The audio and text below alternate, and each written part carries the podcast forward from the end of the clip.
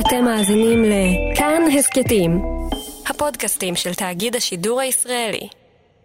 לפליקס טמסוט יש סיפור די מדהים. הוא במקור ממשפחה חרדית מאשדוד, ובאיזשהו שלב הוא החליט שהוא רוצה ללכת ללמוד תקשורת. אז הוא הלך למכללת ספיר בשדרות ועשה שם תואר ראשון. על הדרך, בסוף התואר, הוא התקבל לאיזה תוכנית קצרה של סטודנטים בגרמניה. התוכנית הזאת כללה התמחות באחד מגופי התקשורת הכי חשובים שם, הדויטשה וולה. אחרי שהוא עשה קצת מהכל כמתמחה וגם היה טוב בזה, פשוט התחיל לעבוד שם. ככה, בקלאס.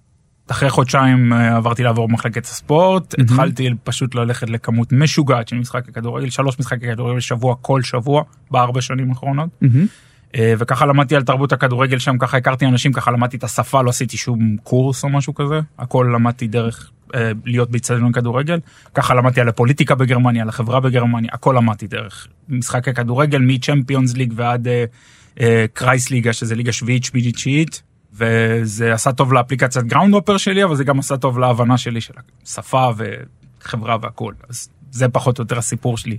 ומאז, פליקס הוא עיתונאי חוקר תרבות כדורגל גרמנית מטעם הדויטשה וולה, ואחד המומחים העולמיים לנושא הזה.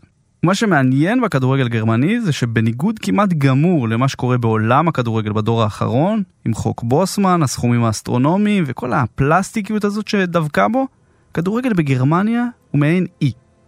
עם מודל כלכלי סוציאל דמוקרטי, אוהדים שהם בעלים וגם מתנהגים ככאלה, ומועדונים שמתנהלים קצת כאילו הם קיבוץ. הכדורגל הגרמני מגדיר מחדש את המושג קהילה. מה זה להיאבק עבור מטרה מסוימת ביחד, בשביל המועדון, בשביל העיר, בשביל הזהות ובשביל המקום. אני אורי לוי, והיום בשער, יחד עם פליקס, אנחנו נדבר על אחת מתרבויות הכדורגל הכי עשירות, מורכבות, מאורגנות ואקטיביסטיות שיש, הכדורגל הגרמני, ונבין איך ולמה זה קורה.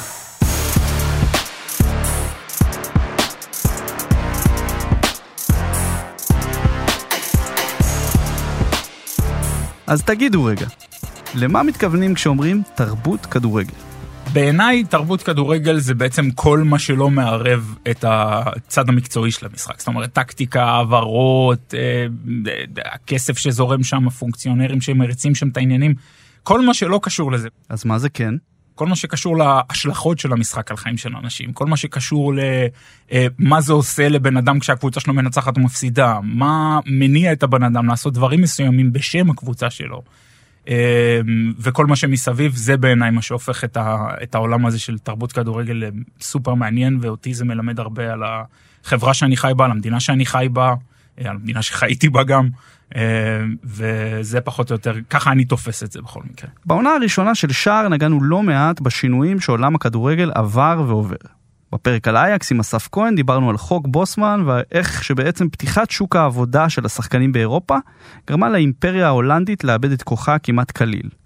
בפרק על לונדון דיברנו על התהליך שקורה שם כעיר שהיא מרכז כדורגל גלובלי ועל ה-NBAיזציה של הפרמייר ליג כסוג של ליגת על שאוכלת את שאר הליגות האירופאיות בדורסניות. בפרק על פריז ראינו איך העיר העצומה הזו ריכזה אצלה כמות כישרון אדירה עד שהפכה למאגר כישרונות הכדורגל השלישי בגודלו על הגלובוס. ועכשיו, אנחנו מגיעים לגרמניה, שהיא היום מדינה חזקה במערב אירופה. כלכלית, מדינית, פוליטית. אבל זה לא תמיד היה ככה. אחרי מלחמת העולם השנייה, גרמניה התמודדה עם המון אתגרים. מעבר לתדמית שכנראה לעולם תישאר ככתם עליה, היא הפכה לזירת התגוששות מרכזית במלחמה הקרה, שחילקה את המדינה הזו לשניים. מזרח עני וקומוניסטי, ומערב משגשג וקפיטליסטי. במשך שנים היא היוועה פועלים זרים כדי שיבנו את המדינה מחדש אחרי נזקי המלחמה, ויקפיצו את התעשייה קדימה. איטלקים, ספרדים, יוונים, ובעיקר טורקים. בשנות ה-70 תקף אותה גם משבר כלכלי חריף, ויותר ממיליון גרמנים היו מובטלים. אבל מאז סוף שנות ה-80, ובעיקר מאז נפילת חומת ברלין ב-1989, גרמניה ברובה נמצאת בצמיחה כלכלית מטורפת. גרמניה של היום זו מדינה אחרת. בזמן שאת אירופה תקף משבר ומדינות כמו צרפת ואיטליה חטפו מכות קשות, ספרד ויוון התרסקו כלכלית לגמרי, גרמניה, על המפעלים, התעשיות הכבדות והכוח הגדול שהיא ריכזה, רק הלכה והתחזקה. וגם בכדורגל. אז שנות ה-70, גרמניה מייצרת שחקני על, נבחרות היסטוריות ומועדוני ענק. מונדיאלים, אליפויות אירופה, צ'אמפיונס, הכל.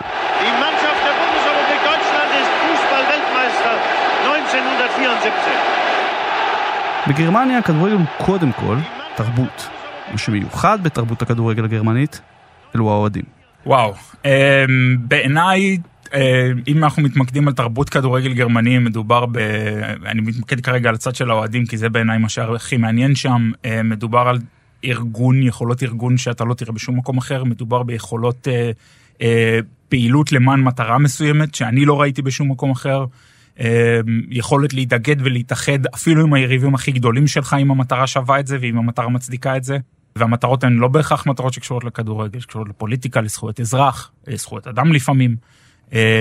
והאלמנט הזה בכדורגל הגרמני או בתרבות הכדורגל, בתרבות האהדה הגרמנית הוא משהו שהוא בעיניי עושה את העבודה שלי לכל כך כל כך כיפית וכל כך מעניינת שאני תמיד אומר שאני חי בחלום שאני לא ממש רוצה להתעורר ממנו, לגמרי ככה.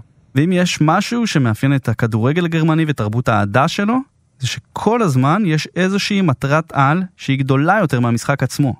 שהכדורגל הוא בסך הכל אמצעי להשיג אותה. בחברה הגרמנית יש אה, אלמנטים מאוד מאוד חזקים של התאגדות והתארגנות בכלל, עזוב רגע כדורגל. ראיתי איזושהי סטטיסטיקה שלדעתי אה, כמעט ואין אזרח גרמני שלא חבר באיזשהו פר-עין. עכשיו פר-עין, המילה פר-עין בגרמנית, התרגום הישיר שלה הוא מועדון, אבל זה לא באמת מועדון, זה קבוצה של אנשים שפועלים לאיזושהי מטרה מסוימת שהיא לא בהכרח כלכלית, שהיא לא בהכרח רווח. המועדון, קוואט און קוואט, הכי גדול בגרמניה הוא בכלל למען אה, זכויות של נהגים ו, אה, ומשתמשי כלי רכב, לצורך העניין, יש בו משהו כמו שתיים וחצי מיליון אה, חברים, אם אני זוכר נכון. וזה הקונספט שבמסגרתו החברה הגרמנית עובדת. מתאגדים למען מטרה מסוימת, ממטרה בשכונה שלך. אתה יודע, באזור שאני גר בו בקלן, יש קבוצה של אנשים שאומרים, אנחנו, הפר-עין שלנו, המועדון שלנו, זה לדאוג לזכויות של תושבי הרובע, זה לשפר את החיים של תושבי הרובע. והדברים האלה קיימים מהדבר הכי קטן ועד הכי גדול בגרמניה. כמעט כל אחד חבר במועדון כזה, מסוג כזה או אחר. איך זה משפיע על הכדורגל? שהמציאות הזאת שבה אנשים מתאגדים למען אה, מטרה כלשהי, תהא המטרה הזאת אשר תהא, אה, זה אלמנט שנכנס לכדורגל בצורה מאוד מאוד חזקה. אחד מתוקף היותם של המועדונים, פר-איינה, ככה קוראים למועדוני כדורגל בגרמניה, מתוקף היותם של רוב רובם של המועדונים, לצערנו, לא כולם עדיין בשליטת אה, לפחות 50 אחוז מהחברים פלוס מניה אחת. אה, וכן, גם אה, ברמת הארגון של, אתה יודע, ברמה של תרבות אולטרס ותרבות ארגון, וכשמדובר בלדוגמה ארגון של קוריאוגרפיות, ומדובר בארגון של שינוע של אוהדים למטרות מסוימות, זה, זה הכל יוצא מהמקום הזה של אנחנו יודעים שכדי להגיע למשהו, כדי להגיע למטרות שאנחנו רוצים להגיע אליהן, ביט מטרות ספורטיביות או ביט מטרות פוליטיות חברתיות, אנחנו צריכים להתארגן. כיחידים אין לנו כוח. רגע, רגע, רגע. 50 פלוס 1. זה מושג מאוד חשוב. ככה נקרא מודל הבעלות בכדורגל הגרמני. אבל מה זה אומר בדיוק? אה, הלב שלי מתחיל לדפוק. 50 פלוס 1 זה קונספט ש... אה, זה עובד כך שמועדונים הם הגוף העליון ברוב רובם של המועדונים בגרמניה אה, נקראים FV, אייגנטרגן פאיין. התרגום הכי קרוב לזה, באנגלית אני לא יכול לתרגם את זה, אין לי מושג מה זה אומר באנגלית, אבל בעברית התרגום הכי קרוב לזה זה אה, מלחר, עמותה ללא מטרות רווח. אה, ו-FV בגרמניה חייב להיות אה, בשליטת החברים שמשלמים דמי חברות שנתית בו. Uh, על פי הקונספט הזה שעל פיו עובד הכדורגל הגרמני, כל קבוצה, uh, כל מועדון כדורגל גרמני חייב להישלט ב-50% מהמניות פלוס מניה אחת לפחות, על ידי uh, חברי המועדון שמשלמים כל שנה דמי חברות, uh, והם אלה שקובעים uh, לדוגמה משרות הנהלה, לדוגמה מי יהיה נשיא המועדון. Uh, אני יכול לתת את הדוגמה, שוב, מקלן, מועדון שאני אישית חבר בו. אה, מועדון בו יש כבר 110 אלף חברים, יותר מריאל מדריד, אין מה לעשות, אנחנו מועדון יותר גדול. אה, אה, ולאחרונה הייתה אספת חברים, שבה נתבקשו החברים להצביע על הנהלה חדשה. הנהלה קודמת סיימה את התפקיד שלה, היו הרבה מחאות נגדם וכולי. אמ, הרבה קולות בעד, הרבה קולות נגד, אולטרס, לא אולטרס, בלאגן שלם. אבל במשך אירוע של חמש וחצי שעות, אנשים יושבים בתוך אולם, שומעים נאומים של המועמדים אה, להנהלה, שומעים מה הם מציעים, הם עומדים גם ל, ל, לרשות הקהל מבחינת לשאול שאלות, אנשים עולים לפודיום, שואלים אותם, מה תעשה במובן הזה? הרחבת האיצטדיון, מה תעשה לגבי כדורגל נשים? מה, מה התוכנית שלך לגבי X, Y ו-Z? ולפי זה בסופו של דבר אתה מצביע. בעצם, תופעת מועדוני האוהדים בישראל, הפועל קטמון, הפועל פתח תקווה, קביליו יפו, הפועל רובי שפירא, ביתר נורדיה ומכבי עירוני אשדוד, כולן שאבו השראה באופן לא מבוטל ובין השאר, מצורת ההתנהלות הזו של מועדונים בגרמניה. נכון, כאן זה לא עובד במודל של 50 פלוס 1, אבל מה שפליקס מתאר הוא הלך רוח שקיים במועדוני האוהדים בישראל. אגב, גם בבלגן שלו. אמ, באספת החברים הספציפית הזאת היה כאוס מוחלט שאני הייתי בה לצורך העניין. היה שם אה, אנשים בעד, אנשים נגד, צעקות מהקהל, מה שאתה רק רוצה. כאוס מוחלט, אבל בסופו של דבר נבחרה הנהלה חדשה, נשיא ושני סגני נשיא, שנבחרו על ידי החברים שנכחו שם. אמ, ומתוך הכאוס הזה, לי אישית יצא לחשוב, אתה יודע, כולם מדברים על קלן, קלן אגב זה אחד המועדונים בגרמניה שהוא ב-100% בבעלות החברים שלו, זאת אומרת אין שום שמץ של, בביירן מינכן יש השקעות של כל מיני בעלי עסקים וכולי, אה, בדורטמונד גם, אבל בקלן השליטה היא ב-100% עדיין אה, בבעלות החברים, אה, וההנהלה החדשה נבחרה על בסיס זה שכך זה יישאר. ואני רוצה להגיד רק דבר אחד, שהכאוס הזה בעיניי, אחר כך ככה ישבתי, חשבתי על זה, הכאוס הזה בעיניי הוא דמוקרטיה.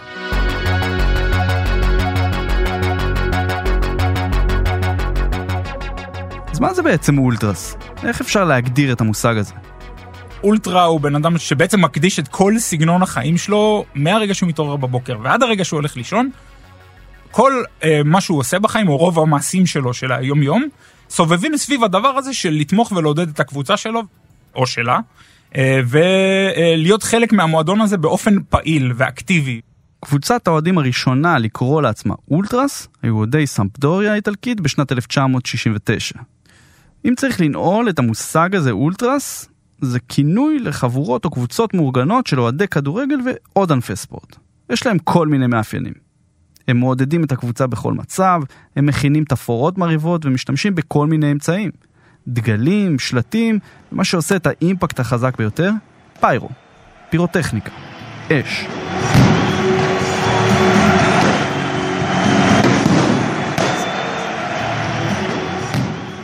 אולטרס גם כמעט תמיד ילכו נגד רשויות הספורט והמדינה וינסו להפתיע את היריבים שלהם, אולטרס של קבוצות אחרות, לקראת או אחרי משחק.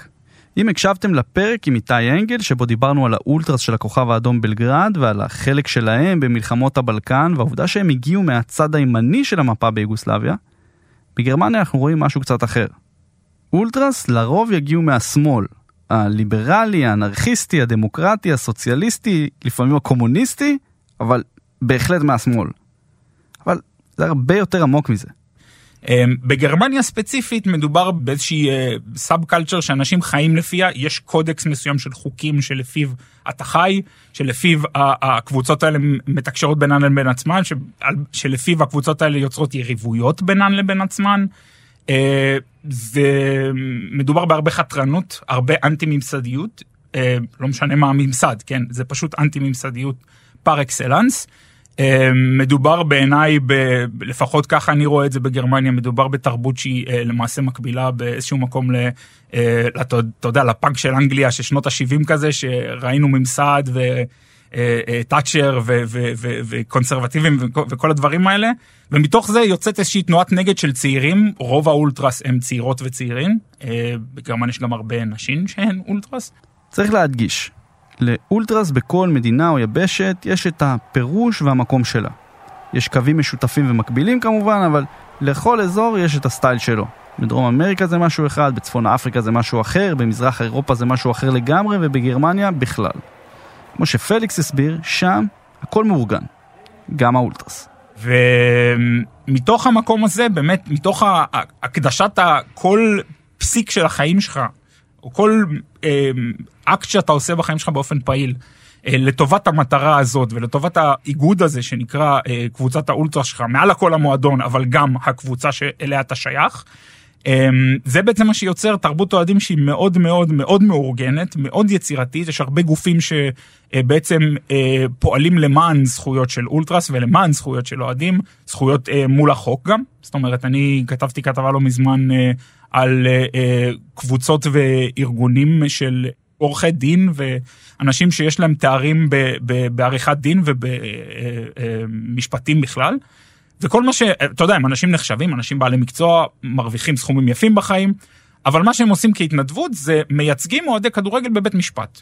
אה, וזה מנגנונים שקיימים בגרמניה לתמוך פיננסית ומשפטית באולטרס שעומדים אה, בבית משפט, שעומדים אה, אל מול החוק. וזה אחד מהרבה מנגנונים שקיימים בגרמניה כדי לשמר את התרבות הזאת וכדי, את התרבות במובן של סאב קלצ'ר כמובן, כן, כן. כדי לשמר אותה ולתמוך בה ו- ו- ו- ו- ולעזור לה להתפתח ולעזור, לה, ולעזור לאנשים להבין שמדובר באוהדי כדורגל. ומה לגבי התדמית של האולטרס? אחרי הכל, יש אנשים שפשוט רואים בתופעה הזו משהו אלים, חוליגני, ונדליסטי. אה, גם בגרמניה יש למונח הזה אה, לא אחת בתקשורת קונוטציות שליליות, זאת אומרת בעיקר בעיתונים הגדולים, סטייל בילד. אה, כשמדברים על אולטרס תמיד ידווחו על זה בהקשר של יש איזה מונח שמשתמשים בו הרבה כאוטן כאילו אנשים שעושים בלאגן אה, ומשתמשים בו הרבה בבילד בהקשר של אולטרס, אבל כמובן שמדובר בתת תרבות שיש בה, כן, יש בה גם אלמנטים אלימים, אין מה לעשות, זה חלק מהעניין, אבל יש בה גם אלמנטים שמדברים על אה, דוגמה אסוציאציה חברתית או, או, או הסתגלות חברתית. פליקס חי את סצנת האולטרס בגרמניה בכל רמה חבריו. יש לו חברים שהם אולטרס, הוא מראיין אולטרס והוא מסקר וכותב על אולטרס בגרמניה למחייתו. אני מכיר אנשים אה, מקבוצות אולטרס שמספרים לי שכשהם היו בני 13-14 הם לא, לא היו זזים מהמחשב, לא היו רוצים ללכת לבית ספר, לא היו אה, מתחברים, לא היה להם חברים, לא היה להם כלום. כל מה שהם ידעו זה שהם אוהדים את קבוצה XY. זה מה שהם ידעו. הלכו לאצטדיון כמה פעמים, הם ראו מה קורה ביציעים בהם האולטרס יושבים, אמרו זה משהו שבא לנו עליו.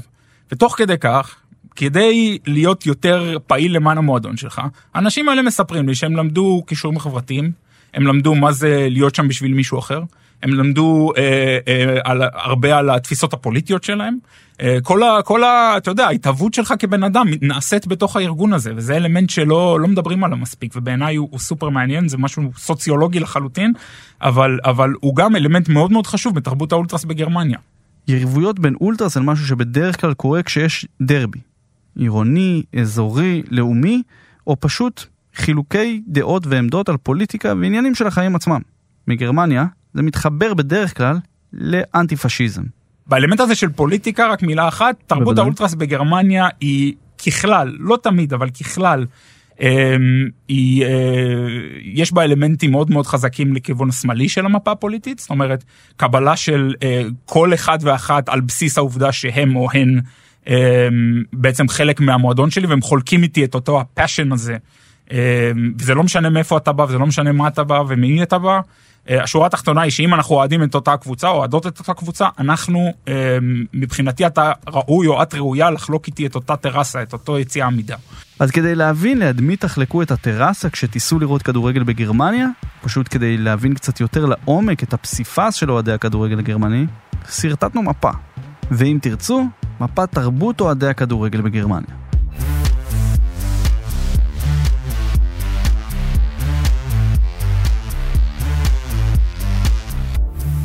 נתחיל עם המועדון הגדול, עם 29 אליפויות, 19 גביעים, 7 גביעי סופרקאפ, 5 תארי ליגת האלופות ועוד שורה של תארים אירופאים ועולמיים, ביירן מינכן.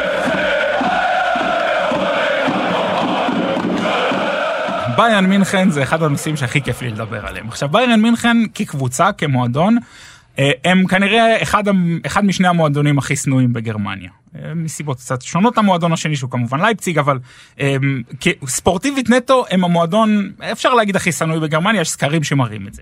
חשוב לדעת שלביירן יש מועדון אוהדים ישראלי פעיל למדי עם כמה אלפים טובים של אוהדים בארץ. זה מועדון על בקנה מידה עולמי.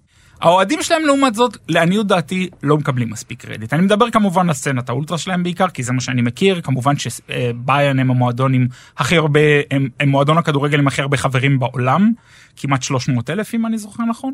אה, וסצנת האוהדים שלהם מאוד מאוד מגוונת, יש כמובן אלמנטים שהם יותר בעייתיים, אבל סצנת האולטרס שיש לה סיי בזודקורבה של מינכן, אה, הקבוצה העיקרית שם נקראת שיקריה, הם חבר'ה שיותר אנטי פשיסטים, שמאלנים, אנטי גזעניים, אנטי הומופובים, הם כנראה שלא תמצא.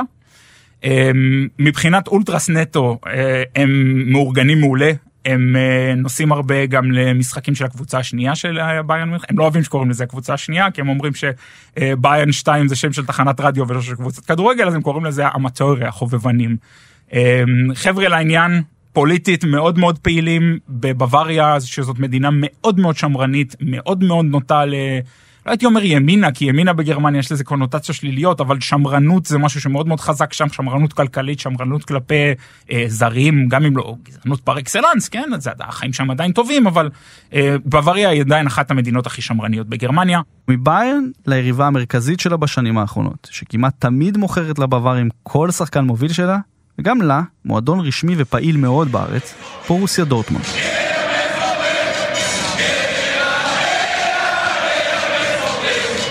יש.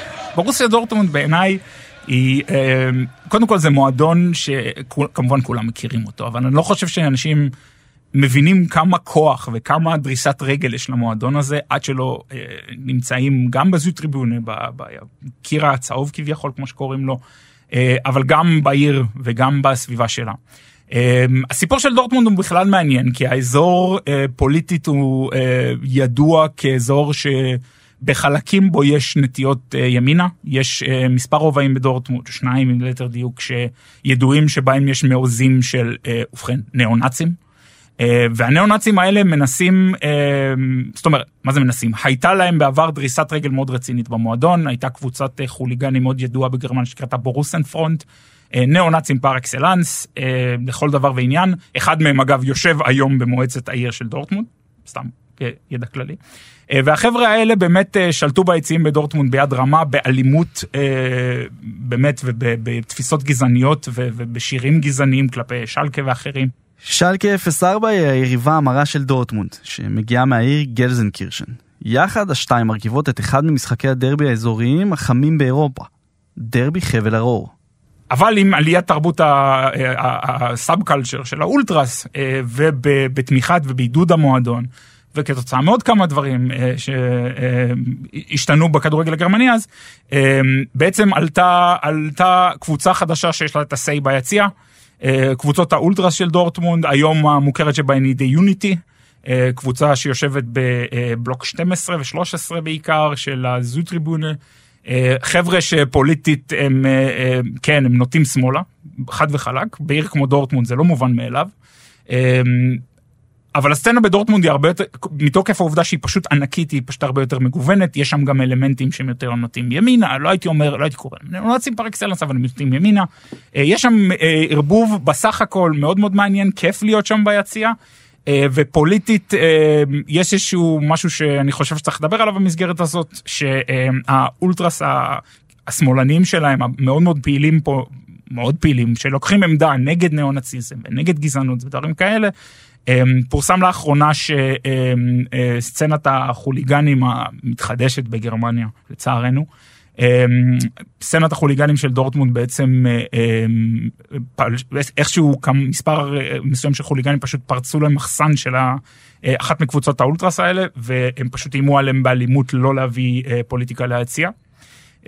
מתוקף העובדה שהם החוליגנים הם לא תמיד יש חוליגנים שגם לא בהכרח הם ימניים או ניאו נאצים אבל ככלל יש להם יותר אה, אה, נטייה לצד הזה. אה, ומאז כל פעם שזה קרה שנה שעברה, אם אני לא טועה בדצמבר, ובכל פעם שאתם רואים באנר אנטי פשיסטי, אנטי גזעני, אנטי, או אנשים שהולכים עם חולצה אנטי גזענית בזיטו טריבוני של דורטמונד, מדובר באנשים אמיצים, לא פחות, כי האנשים האלה יכולים לבקר בהם הביתה, יכולים אה, לדעת מי הם, יכולים, אה, כן, יש מדובר באיום של ממש של אלימות אז זאת נקיטת עמדה אנטי פשיסטית של אה, ממקום של אני מסכן את עצמי עבור האמונה הפוליטית שלי. כמו בכל מועדון גדול יש מתחים פנימיים בקרב הקהל ואנשים שונים לחלוטין מזוהים עם אותה קבוצה. בהחלט. זה קורה בהרבה קבוצות בגרמניה. דורטמונד ממש לא מיוחדת בעניין הזה. אה, הנובר 96 אה, היא קבוצה נוספת שאני יכול לתת בהקשר הזה, בה יש אה, אולטרס, הקבוצות הראשיות שם הן ידועות כמקבלות וכנוטות לשמאל. אה, עם זאת, יש גם אה, קבוצה אה, נוספת שחגגה יום הולדת 10 לאחרונה, והם ידועים כבעלי אסוציאציה ימינה, ושוב, זה רק דוגמאות ספציפיות, יש כל כך הרבה דוגמאות כאלה. המלחמה על העתיד הפוליטי של היציאים בגרמניה מתקיימת as we speak, ממש בכל שבוע. ואני אישית, כמובן שזה הופך את העבודה שלי למאוד מעניינת, לפעמים גם מצערת, מנקודת מבטי הפוליטית, אבל... אמ, זה באמת הולך להיות מעניין לראות לאן זה ילך בשנים הקרובות. ובזמן שהחבר'ה בקיר הצהוב מספקים עוד תצוגת עידוד לפנתיאון, העונה בבונדסליגה קרתה היסטוריה קטנה גדולה. לראשונה אי פעם בתולדות הליגה הבכירה בגרמניה, יש דרבי ברלינאי. מה? בברלין יש כדורגל?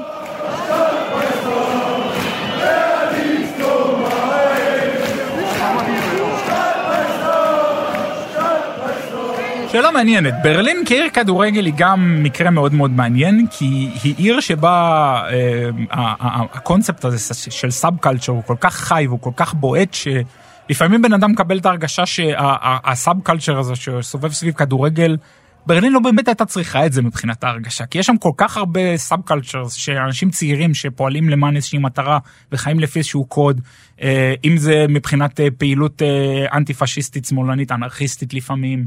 אה, אם זה מבחינת אה, אה, כל מיני פעילויות מחאה נגד, נגד אלמנטים כלכליים קפיטליסטיים וכולי. כך שלעיתים יש הרגשה שברלין היא לא באמת עיר כדורגל. וזה קצת ככה, להרטה מעולם לא הייתה אחיזה בשטח בעיר כמו ברלין. זה לא כמו שאתה מרגיש את אתלטיקו מדריד, את ריאל מדריד, או אפילו את פריס סן ג'רמן בפריז של היום. אני אישית לא חושב שזה ככה, אני חושב שהחלוקה בברלין היא מאוד מאוד מעניינת. אה, נתחיל בארטה כי הם השם היותר מוכר, לפחות בבונדסליגה. הם אה, מועדון שהאחיזה שלו בעיקר בחלק המערבי של ברלין היא מאוד מאוד רצינית. אה, עם זאת, בעיר ענקית ובאמת עיר שהיא מעבר לכל קנה מידה שקיים בגרמניה, כמו ברלין, אתה צודק מה שאתה אומר, זאת אומרת, יש לפעמים פעמים שהמועדון צוחק על עצמו בקטע של היה להם קמפיין לאחרונה שהסיסמה שלו זה In Berlin kannst du alles sein. אה, בברלין אתה יכול להיות מה שאתה רוצה אפילו משהו או אפילו אה, בברלין אתה יכול להיות מה שאתה רוצה אבל לא גזען בברלין אתה יכול להיות מה שאתה רוצה אפילו אה, לא סטרייט אתה יכול ככה. והם עשו קמפיין לאחרונה שצחק על עצמם והם אומרים בברלין אתה יכול להיות מה שאתה רוצה אפילו אוהד הרטה. אה, וזה ככה מראה שהמועדון אה, מבין שאת האחיזה שלו בעיר צריך לשפר הם עושים הרבה כדי, כדי להיכנס לרובעים השונים של ברלין בעיקר במערב ברלין. הם, הם אה, עורכים אימונים ברובעים שונים בברלין כמה פעמים בעונה כדי באמת לצבור ולתפוס את העין של האנשים. הבעיה העיקרית בהרטה זה שהאיצטדיון שלהם האיצטדיון האולימפי הוא גדול מדי בשבילם. אה, הם מביאים ממוצע של 40 ומשהו אלף איש למשחק, שזה לא רע בכלל. הבעיה היא שאצטדיון אולימפי יש 70 ומשהו אלף, זה תמיד נראה ריק. אה, הם כבר עובדים על אצטדיון חדש, אבל כמו שכמו בברלין כמו בברלין, כשעובדים על משהו חדש, אם אומרים לך שזה ייפתח ב-2022, צפה ל-2030. מהצד השני, העולה החדשה הוא מועדון מיוחד מאוד, אוניון ברלין. ואם נעבור לאוניון, אוניון באמת הם מועדון שמגיע מהצד המזרחי של ברלין, איפה שהיה פעם מזרח גרמניה, אה, ושם איפה שלא תלך באזורים המזרחיים של, גר... של ברלין, איפה שלא תלך, אתה תראה סטיקרים של אוניון, אתה תראה גרפיטי של אוניון, שם האחיזה של המועדון היא, היא חזקה בצורה בלתי רגילה. זה, תרבות האוהדים באוניון ברלין היא סופר סופר מעניינת, אמ, היכולת הארגון שלהם, יכולת השינוע שלהם של אנשים היא משהו שלא רואים הרבה אפילו בגרמניה. אמ, כל משחק חוץ, איפה שהם לא ילכו, אתה תראה אלפי אנשים, לפעמים עשרות אלפי, כשהם שיחקו בדורטמונד בגביע לפני כמה שנים, הביאו תשע אלף איש באמצע שבוע. אה, זה מועדון שהאהדה סביבו היא מאוד מאוד פנאטית. מאוד מאוד רצינית, עד לרמה שלפני כמה שנים אוהדים אשכרה תרמו דם כדי להציל את המועדון הזה אה, מבעיות כלכליות. אה, והכל שם, כל מה שקורה במועדון הזה, הכל סובב סביב האוהדים. זאת אומרת, אין אלמנט אחד שהמועדון הזה, אין גוף אחד שקובע משהו במועדון הזה שהאוהדים לא מעורבים בו. מבחינת אולטרס, אני גם חושב שאוניון הם מהקבוצות האולטרס היותר מאורגנות שיש בגרמניה. אה, הקבוצה הראשית שלנו נקראת וול סינדיקט, שזה מתרגם במשהו כמו, אה, אני יודע, אה, וול, איך אומרים וול? צמר. צמר. זה התעשייה שהייתה שם באזור הזה של ברלין בתקופות ה-DDR, בתקופת מזרח גרמניה, והם חבר'ה שמאורגנים בצורה בלתי רגילה, תמיד תמיד תמיד אפשר לצפות מהם לפעולות יצירתיות. הם גם נגיד ככה הסצנה באוניון היא לא מאוד פוליטית אבל הם ספציפית כן הם אה, ראינו מהם לאחרונה באנרים לדוגמה אה, פעולות קודם כל לגיוס אה, בגדים וכל אה, אה, מיני מוצרים לפליטים לדוגמה ראינו מהם לאחרונה את הבאנר אה, לזכר האוהדת האיראנית ששרפה את עצמה. אמ, הם כן משתדלים להיות מעורבים פוליטית ולדעתי באופן אה, מאוד מאוד מעורר השתאות. אני לא מאמין שאפשר להשיג כרטיסים לאיזשהו משחק שלהם השנה, אבל מי שנמצא בברלין ואיכשהו אה, נסתייע הדבר בידיכם, לכו על זה, זה חוויה שלא תשכחו. רוב האיצטדיון שם הוא אה, יציאה עמידה, יש שם רק יציאה אחד שיש בו מקומות ישיבה. אה, זאת חוויה, וזה לא משנה נגד מי, זאת חוויה לא נורמלית, אני הייתי שם כאוהד חוץ עם קלן שנה שעברה, אני... זה גם איצטדיון ביער. בדיוק, זה אן דר אלטן פרסטריי, זה literally נקרא איצטדיון באמצע היער, וזה אה, אזור מאוד מעניין של ברלין, אזור שהוא רחוק מאוד מכל הפריימרק והפרידריכסהיין וכל המקומות האלה. אה, וזה נותן הרבה אינדיקציה לגבי סוג של כן המצב הסוציו-אקונומי באזורים האלה של ברלין והאחיזה שיש לאוניון שם היא בהחלט הרבה הרבה יותר חזקה ממה שיש להרטה באזור שלהם. אבל עם כל הכבוד לדרבי של ברלין, כשרוצים לדבר על תרבות האהדה לכדורגל ויריבות עירונית בגרמניה, סביר להניח שידברו קודם כל על המבורג, ביתם של המבורג וסן פאולי. זו יריבות שאני חושב שהיא מאוד מאוד מעניינת מה, מהסיבה הפשוטה שלו פשוט שני קהלים מאוד מאוד מפוארים, מאוד מאורגנים, מאורגנים היטב. שני קהלים שלדעתי הם מה, מהמגניבים ומהיצירתיים שיש לגרמניה להציע. אבל הם פשוט כל כך שונים ומכוונים לדברים כל כך שונים. קולגה שלי uh, כתב uh, מאמר על הדרבי הראשון שהיה שנה שעברה והוא אמר שמדובר בשני קהלים אבל בעולמות שונים לגמרי לא מהבחינה של אחד יותר טוב מהשני אלא פשוט מדובר בקבוצות שאין ביניהן הם מנסים אפילו להעליב אחד את השני באמצעים שכאילו אין הם יורים ו, ו, ופוגעים הצידה זה פשוט מדהים.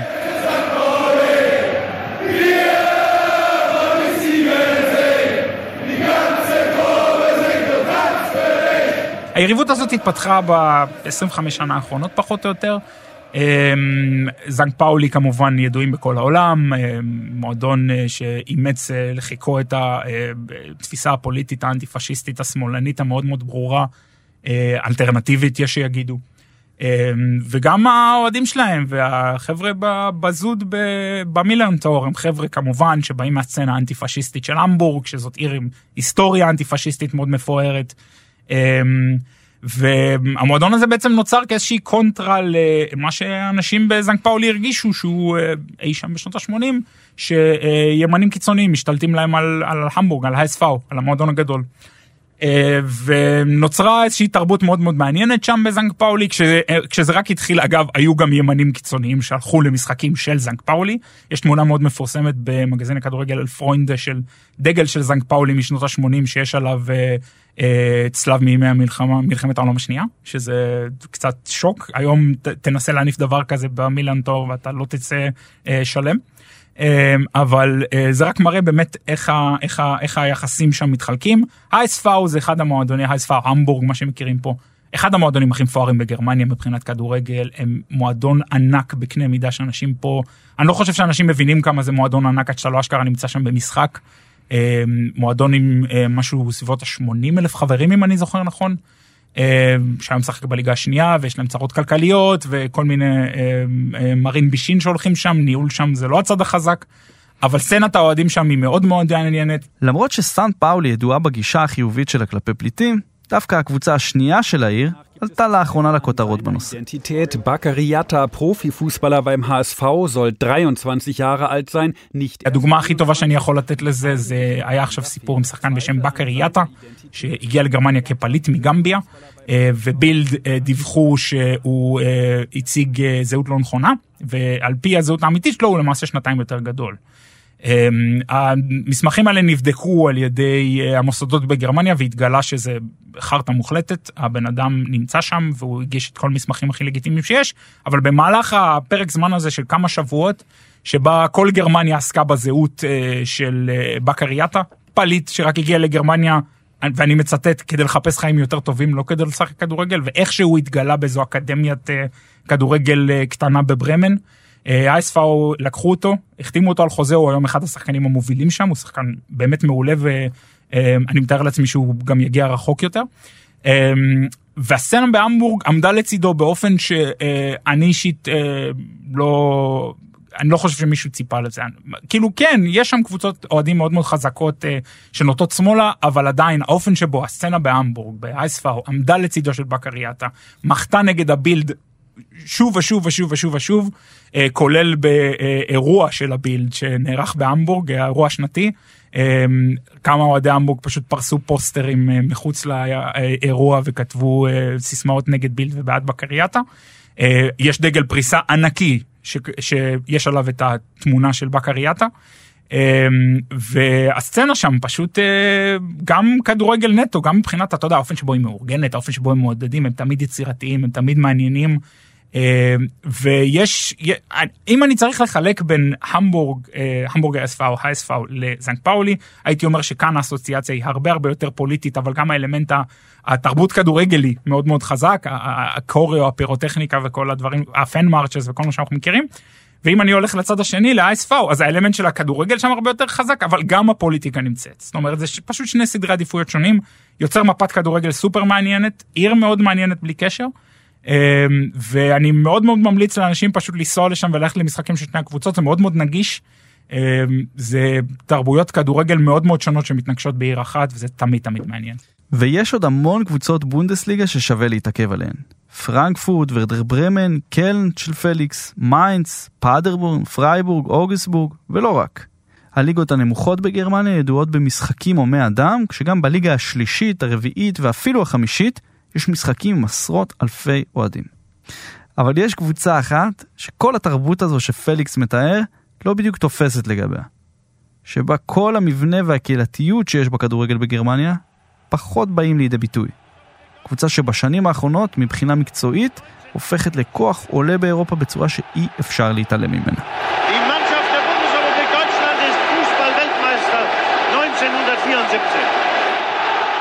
לייפציג או, או רדבול לייפציג הם מועדון שאמרתי שביירן הם אחד המועדונים הכי שנואים בגרמניה, לייפציג הם הרבה מעל ביירן, מהסיבה נורא נורא פשוטה שהם לקחו את הדבר הקדוש הזה שנקרא מעורבות אוהדים במשחק והם פשוט, הם, כן, השחיתו אותו כליל. הם, הם מועדון ש... תסביר. הם, המועדון הזה בתיאוריה עובד במסגרת ה-50 פלוס אחת. במועדון הזה כביכול אנשים מצביעים על נשיא, מצביעים על, על, על סגני נשיא וכולי. מה ההבדל? שהחברים שיכולים להצביע הם אקסקלוסיבית עובדי רדבול. וככה הם עוקפים את השיטה.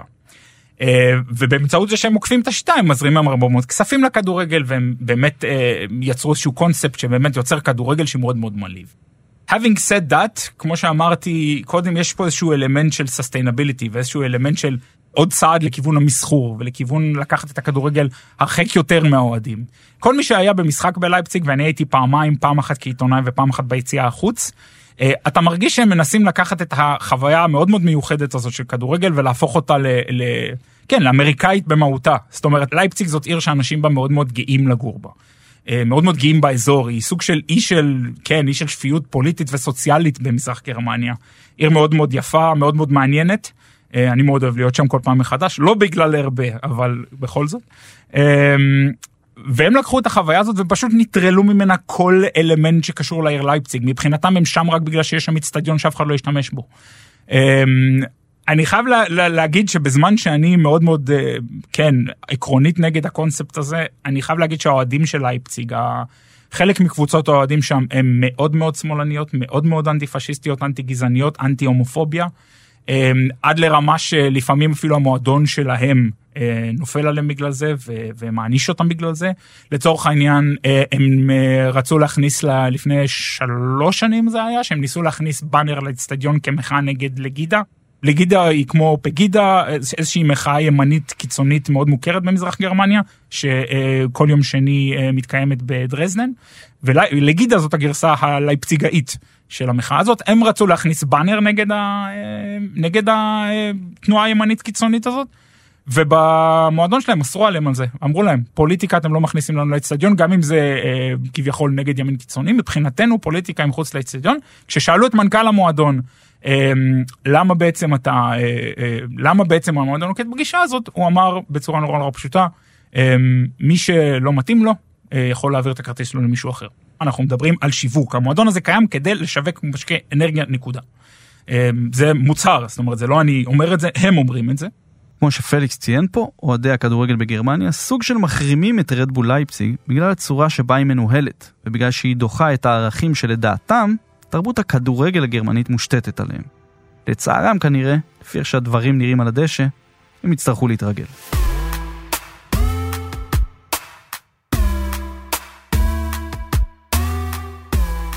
עד עכשיו הצגנו תמונה שמראה את הכדורגל הגרמני כסוג של אוטופיה. ליברליזם, אנטי פשיזם, קבלת האחר, דמוקרטיה, גן עדן. מה, לא? אבל ב-2019, גם ב-2019, אין טוב בלי רע.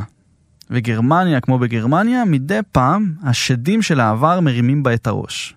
לא מדברים על זה כמעט, כי זה לא באותו היקף כמו כל התופעות החיוביות שיש בכדורגל הגרמני, אבל חשוב לציין את זה. יש גם מקומות שפתאום עולה אנטישמיות. נכון, זה קיים הרבה יותר ממה שאנשים יודעים, אבל זה עדיין לא הייתי אומר שזה אה, תופעה נפוצה או בכל מקום שאתה תלך באצטדיון אתה תמצא קריאות אנטישמיות זה היה פעם המצב עד לא מזמן עד סוף שנות ה-80 ככה. אה, ואז הבינו בכדורגל הגרמני שצריך לעשות מעשה עשו כל מיני פעולות שזאת שאני הכי אוהב לספר עליה זה.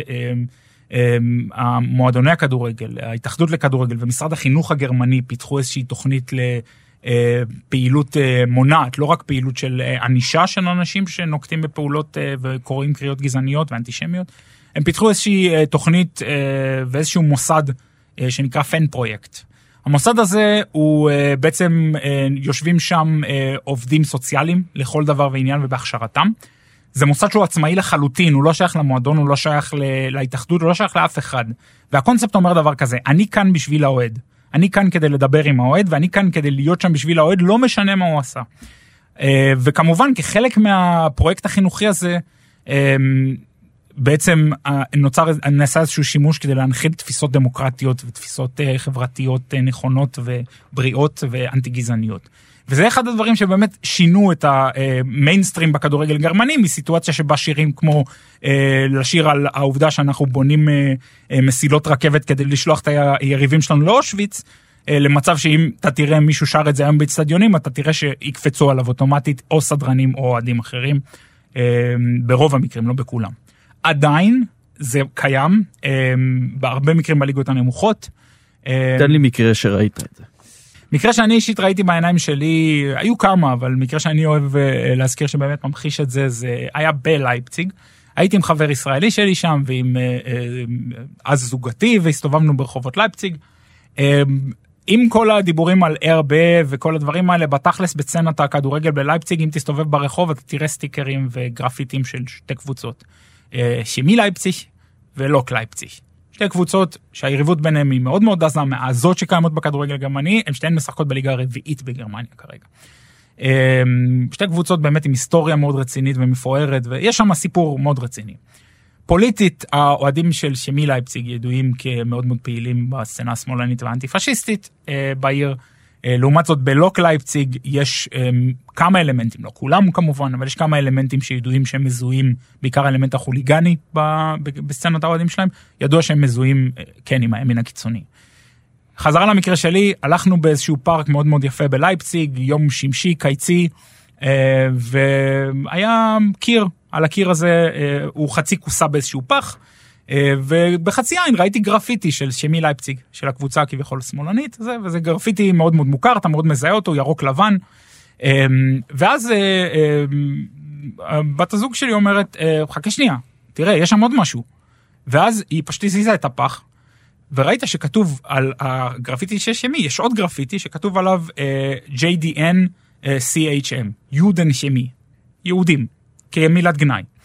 אמ, זה דוגמה אחת למקרה שקורה לא אחת בלייפציג ובהרבה מאוד ערים אחרות, אה, שמכנים, אה, אה, כן, מכנים קבוצות יריבות בכינוי יהודים כאיזשהו עלבון. לפני כמה שבועות היה משחק של איינטראכט פרנקפורט נגד שטרסבורג. הייתה כתבה ביודישי אלגמיינה בגרמניה שאחד, שמישהו שהיה במשחק טען שהוא ראה יציאים שלמים שרים על השופט הישראלי אורל גרינפלד, שהוא יהודי מסריח וחזיר יהודי. זה לא היה נכון, יציאים שלמים לא שרו את זה, בטח לא בפרנקפורט. עם זאת, איינטראכט פרנקפורט כן אמרו שהם תפסו אה, ארבעה אוהדים שכן אמרו את האמירה הזאת, חזיר יהודי כלפי השופט. באוטומט, בלי לחשוב בכלל, נשללה מהם החברות במועדון, נשללו מהם המנויים שלהם, שמנוי באיינטראכט פרנקפורט זה משהו שאתה יודע, לוקח שנים כדי לקבל אותו. אה, ונפתחו נגדם הליכים פליליים, והמועדון שיתף פעולה עם זה באופן מלא, לפעמים ב... אה, סצנה יותר אה, חובבנית ומועדונים שיש להם קצת פחות כוח כלכלי, לפעמים זה קצת יותר קשה, אבל ככלל אה, אנטישמיות קיימת, עם זאת עדיין נלחמים בה גם מצד האוהדים וגם מצד המועדונים, שזה כמובן מעודד.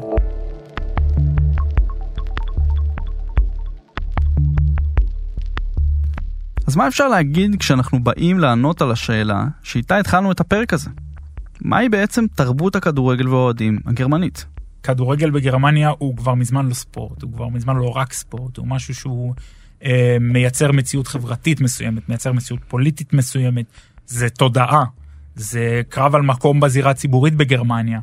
אה, לא סתם שכל אה, מועמד אה, פוליטי בעיר מסוימת או באזור מסוים אוטומטית יגיד שהוא אה, אוהד של הקבוצה המקומית, זה חלק מהז... בלתי נפרד מזהות של, של, של אזור מסוים.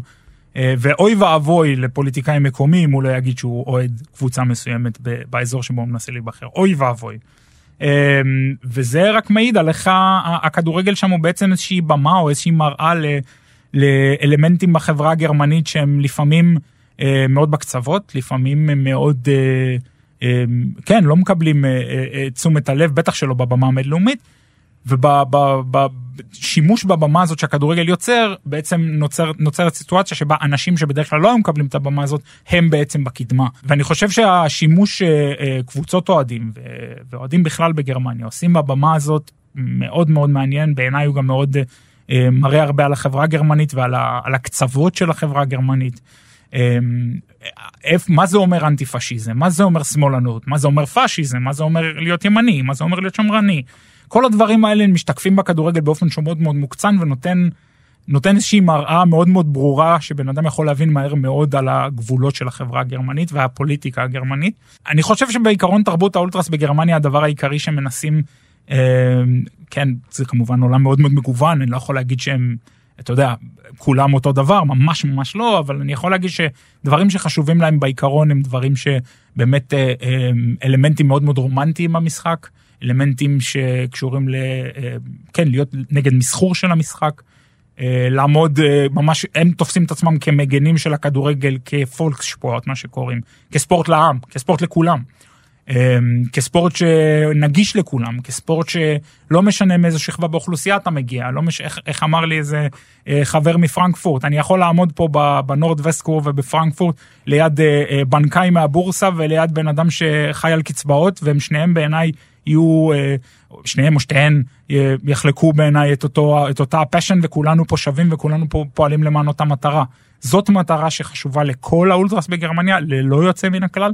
ואני חושב שהמאבק הזה זה אה, אחד המאבקים המעניינים שיהיו בשנים הקרובות, אם הם באמת יצליחו לשמור על הכדורגל הגרמני כמו שאנחנו מכירים אותו, עם מחירים יחסית נגישים, עם אה, בירה שאפשר לשתות באצטדיונים בהרבה מקרים, לא בכולם, עם אה, סיטואציה שבה אה, מנויים הם משהו שנגיש גם לאוהדים שאין ידם אינה משגת.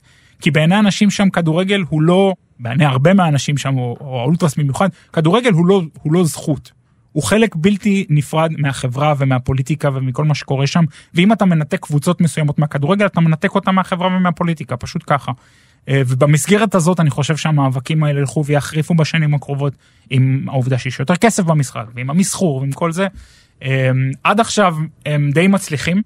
דוגמה טובה למה שפליקס מתאר זו מחאת יום שני. לפני שנתיים נחתמה עסקת ענק בשווי 4.64 מיליארד יורו בין הבונדסליגה לגופי השידור שמשדרים אותה. ההתחייבות ניתנה עד שנת 2021, והכניסה משהו חדש שלא היה קיים בגרמניה, אבל לנו בישראל מוכר כבר שנים. כדורגל בימים ושעות לא נוחות בגלל שיקולים של הגוף המשדר. בגרמניה זה נפל יום שני. אז כמו שכבר למדנו להכיר את האופי של הקהלים הגרמניים, האוהדים לא עברו על זה בשתיקה. המחאות על אה, משחקי יום שני, שזה נטו אלמנט אה, מסחורי של המשחק.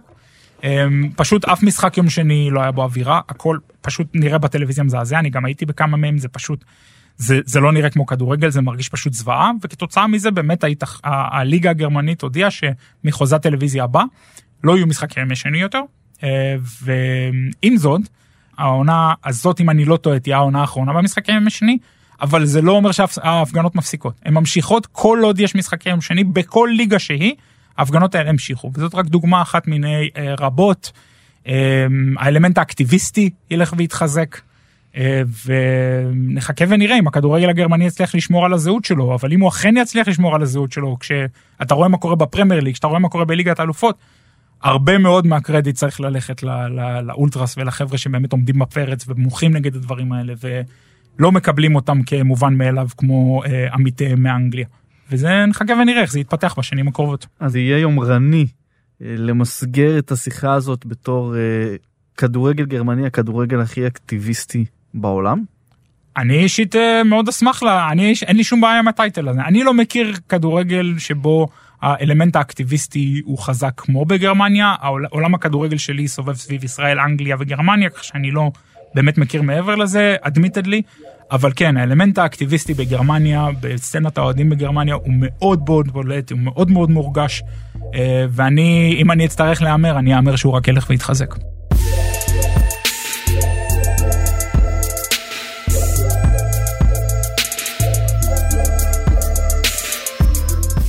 זהות, ערכים, פוליטיקה, דמוקרטיה, גרמניה של עכשיו מול גרמניה של פעם, אקטיביזם, כל אלו מרכיבים את אחת מתרבויות הכדורגל המרתקות והמורכבות באירופה ובעולם.